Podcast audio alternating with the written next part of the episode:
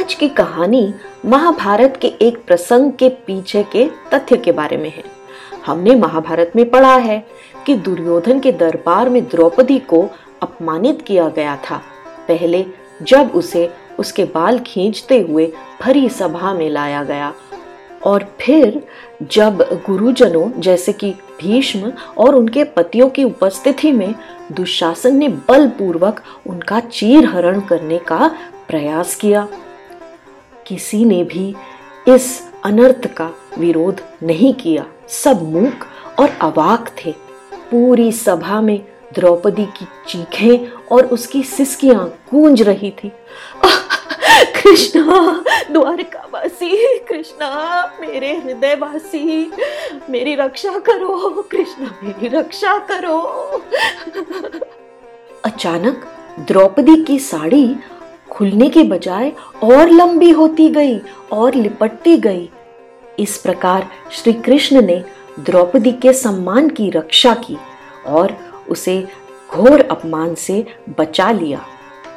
क्या आप जानते हैं कि इस प्रसंग का संबंध बहुत पहले घटी एक घटना से है।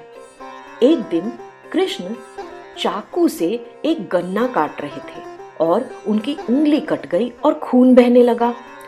उस समय द्रौपदी के अतिरिक्त कृष्ण की दो पत्नियाँ, रुक्मिणी व सत्यभामा, वहीं उपस्थित थीं। रुक्मिणी भागकर पट्टी लाने गई और सत्यभामा दवा लाने गई। वो एक द्रौपदी ही थी, जिन्होंने झटपट अपनी साड़ी का एक टुकड़ा फाड़ा और कृष्ण की उंगली पर पट्टी बाँध दी। खून बहना तुरंत बंद हो गया। कृष्ण ने उनकी भक्ति की प्रशंसा की।